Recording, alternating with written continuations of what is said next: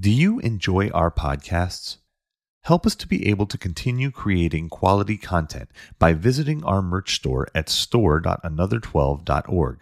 You'll find some great merch there, and the best part about it is that a portion of every purchase goes to support the work that we do.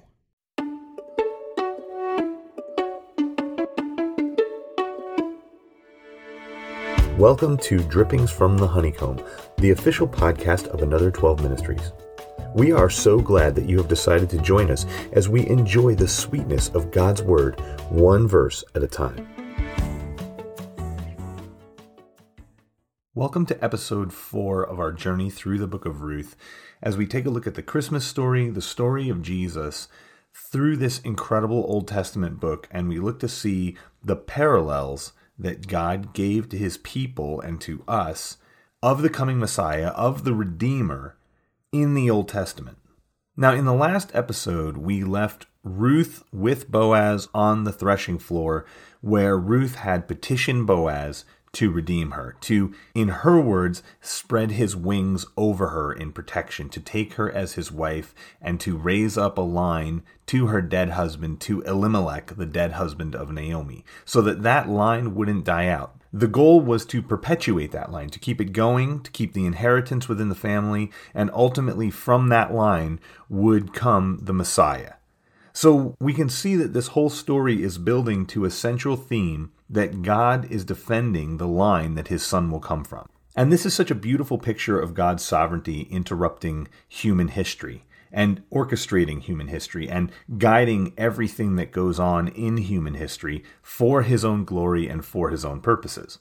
And when Ruth left the threshing floor, Boaz gave her a lavish gift of grain. It was kind of like a wedding present. I'm going to make this happen. Don't worry, I'm going to take care of this matter. And to show you that I'm serious about it, I'm going to give you this large gift of grain, this provision, this indication that I will be providing for you from this point forward and for your mother in law. And the reality of this is confirmed by the reaction of Naomi when Ruth comes back from the threshing floor in the morning, and she's got this very lavish gift from Boaz of ample provision for Naomi and Ruth. Naomi points out that the kinsman redeemer, Boaz, has accepted her request, that he will see to the matter that day. In other words, this is of utmost importance to Boaz. Naomi understands that. He's not going to sit on this. He's not going to forget about it. He's not going to let a lot of time pass. He is going to deal with this today. However, in the conversation that Boaz and Ruth have on the threshing floor when Boaz responds to Ruth's request for redemption, Boaz notes that he is not the first redeemer in line to potentially redeem Ruth and Naomi. There is another family member who is also a redeemer who actually has the first right of refusal on this redemption. He has the first claim. So if Boaz wants to redeem Ruth, if Boaz wants to be the one who steps into these shoes as the redeemer, he is going to have to act shrewdly, to act intelligently, so that he can get the other redeemer to give up his claim. And so there's a little more to this matter than initially meets the eye. It's going to take some doing to make this all come about. And yet, Boaz is of the attitude that he knows how to get this done. He has given this gift to Ruth. He is on the warpath, so to speak, of I am going to be the Redeemer. I am going to get this done. There is an obstacle in my way, but that doesn't stop me. I'm going to still accomplish my plan. And he does exactly what Naomi predicted he would do. He immediately goes up to the city gates and he takes a whole bunch of people with him that are significant leaders in the city, elders in the city, 10 men. He wants this to be well witnessed. He doesn't want any challenge to his redemption. If he is able to make this happen and redeem Ruth, there will be no challenge whatsoever. He wants to make sure that everything is done legally, everything is done precisely, and that no one will ever be able to contest the fact that he was the Redeemer in the future. So Boaz gathers these men, he goes to the city center, he waits for this other redeemer to pass by, and when he does, he grabs him. And he says, Hey, come over here. I want to talk to you about something. Naomi has come back. Naomi is selling a piece of land. Now, Boaz shows his intelligence and his creativity in the way he presents this to the primary Redeemer, the one whose claim supersedes him. He presents the land first. Land was extremely valuable in the first century. It's still valuable today, but even more so back then because the inheritance was allotted to families. So to be able to buy and redeem an inheritance meant that this property would stay with that redeemer permanently. It would stay within the line of that redeemer. And that's different from simply purchasing land, because if you purchased land in Israel, at the year of Jubilee, which happened every 50 years, all the land returned to the family that had originally inherited it. So the reality in Israel with buying and selling land was actually that it was more bought and sold for a period of time. In fact, the way land was valued in Israel is that the value was calculated based on the number of years until the Jubilee, until this land would have to go back to its original family of inheritance. And God had made it this way because God said, Look, I actually own all the land in Israel. I give it to you to steward for me, but the land belongs to me.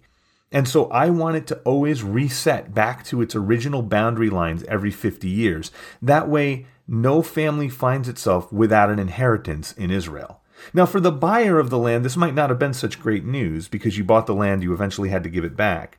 And that's why God set stipulations for how the value should be tabulated for parcels of land within Israel. But for a family that was struggling, a family that was destitute, a family that had fallen on hard times, this was very good news because it meant that within at least one or maybe two generations, your family was going to get its original inheritance back. Your family was going to be restored. You were never more than 49 years away from a restoration. And that is a big, big deal, especially in the ancient world. But this land sale is different. This land sale is not a sale, it is a redemption. The parcel of land that is redeemed that belonged to Naomi and Elimelech will stay with the Redeemer and his descendants forever. Now, the interesting thing here is Boaz presents this as a redemption of Naomi.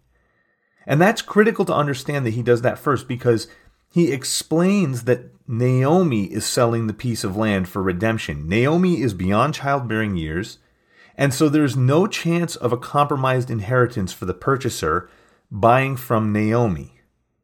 Naomi cannot raise up a new line to Elimelech, her dead husband. So whoever buys it will have to care for Naomi, but that's no problem because when Naomi passes away, that land will move into the Redeemer's inheritance and go to any children that he had from his original marriage. That means that his family estate will be enlarged permanently. So, the way Boaz presents it initially, this is an excellent opportunity. It is something that the first Redeemer would definitely want to take advantage of. And he does. He immediately says, I will redeem it. And then Boaz springs the second part of this on him. He explains that if he redeems the land, he must also take Ruth, the Moabitess, the Gentile, as his wife. Now, Ruth is young enough to bear children, and so the responsibility will be expected of the Redeemer that he must raise up a line to Elimelech.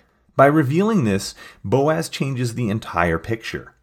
Now, what looked like a financial windfall for the Redeemer is actually a loss, because he will have to raise up a second line of generations. And that land that he buys won't go to his initial inheritance, it will be split and stay with the heirs that Ruth yields to him. In other words, the money that he spends on that field will come out of the inheritance that was going to go to the children from his first marriage permanently because that land will never leave the descendants that he has with Ruth. On top of that, he will have to be united in marriage to a Gentile woman. He will have to take that position of scorn within Israel, that he is married to a Gentile woman, and that is not really lessened by the fact that he is taking up a redemptive part of levirate marriage. He is still going to be looked down upon. He is still going to have to endure the fact that his children, by that union, will only be half Jewish. They will be half Moabites as well.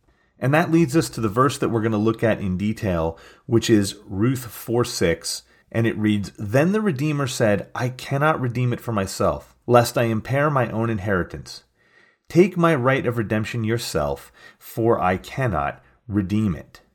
You see, Boaz knew that he was the only one who could really redeem Ruth.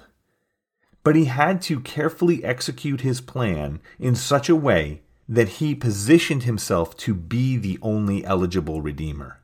Jesus Christ positioned himself by coming to earth humble and lowly, by taking on the form of a servant, by living a perfect life, by dying a death in the place of humanity as the perfect sacrifice, by enduring God's wrath, positioned himself as the only viable redeemer for a lost human race. See, the first man, Adam, brought death through his actions, and he was unable to offer up anything that could have redeemed him or his future generations. Adam could not do anything. Adam's death would not avail anything. Adam was in a position where even if he offered himself up as a sacrifice, all that would do would be to destroy his inheritance. In other words, if Adam had committed the sin of eating the forbidden fruit in the Garden of Eden and then immediately killed himself in an attempt to undo the sinfulness, said, I'm going to sacrifice myself so that sin will perish from the earth. See, that wouldn't have availed anything because he would have just impaired his inheritance. In other words, there would have been no children born to him and Eve, and the human race would have ended before it began. He was not in a position to redeem anyone. He couldn't even redeem himself. But Jesus, on the other hand, had the ability, had the means, and had the opportunity of redemption. Just like Boaz. That's what we're seeing here. That's how we see the picture of what was to come we see this reflection of our Redeemer in the book of Ruth. No one else was fit to redeem a lost and fallen world. Just like in the story of Ruth and Boaz, no one else was fit to redeem Ruth. It was going to be Boaz or no one else. Even though the initial reaction from the other Redeemer was, Yes, I'll redeem it, when he found out that the redemption included redeeming the line of Elimelech that was cut off, not just buying the property, but actually redeeming and continuing the line, he realized he was no longer in a position to execute that redemption. And so he had to withdraw himself as a redeemer he was not a redeemer because he was not actually capable of redeeming that line. He was not capable of raising up a new line. And this picture is an amazing foreshadowing of the surpassing uniqueness of Jesus Christ. Jesus Christ, fully man, fully God, born of a virgin, fulfilling the prophecies, living a perfect life, honoring God in every way, exhibiting the power of divinity, dying a sacrificial death for something he wasn't guilty for, taking the sin of the world upon him and bearing the wrath of God in him, and then rising again to life and ascending to the Father to prepare a place for us with a promise that he'll return. He is unique. And Boaz is, in an extremely small way, a picture of that incredible uniqueness. See, through the story of Boaz and Ruth, we get to see that the Redeemer, the true Redeemer from God, was going to be unique. There was only going to be one. There weren't going to be 50 Messiahs, all of whom might be able to perform the work. There weren't going to be 10 Messiahs, or 5 Messiahs, or 3 Messiahs, or even 2 Messiahs. There was one Messiah, one Son of God he was going to make it very plain who he was. The evidence of who he was was going to be undeniable. And he was going to take up the redemption of his people. No one else. Because no one else had the ability, no one else had the resources, no one else had the opportunity, and no one else had the willingness to redeem the entire world and to bear the wrath of God. Only Jesus Christ, the true kinsman redeemer, could do what he did for us. So, as you celebrate this Christmas season, focus on the uniqueness of Jesus Christ. The fact that he alone is the one who could be the Redeemer. He invalidated all other claims to being a Redeemer. To be sure, there were many false messiahs before Jesus, just like there have been many false Christs since he came. But he alone is the only one who is able and not only was he able, but he was willing, and he did everything he came to do, and he accomplished salvation for his people.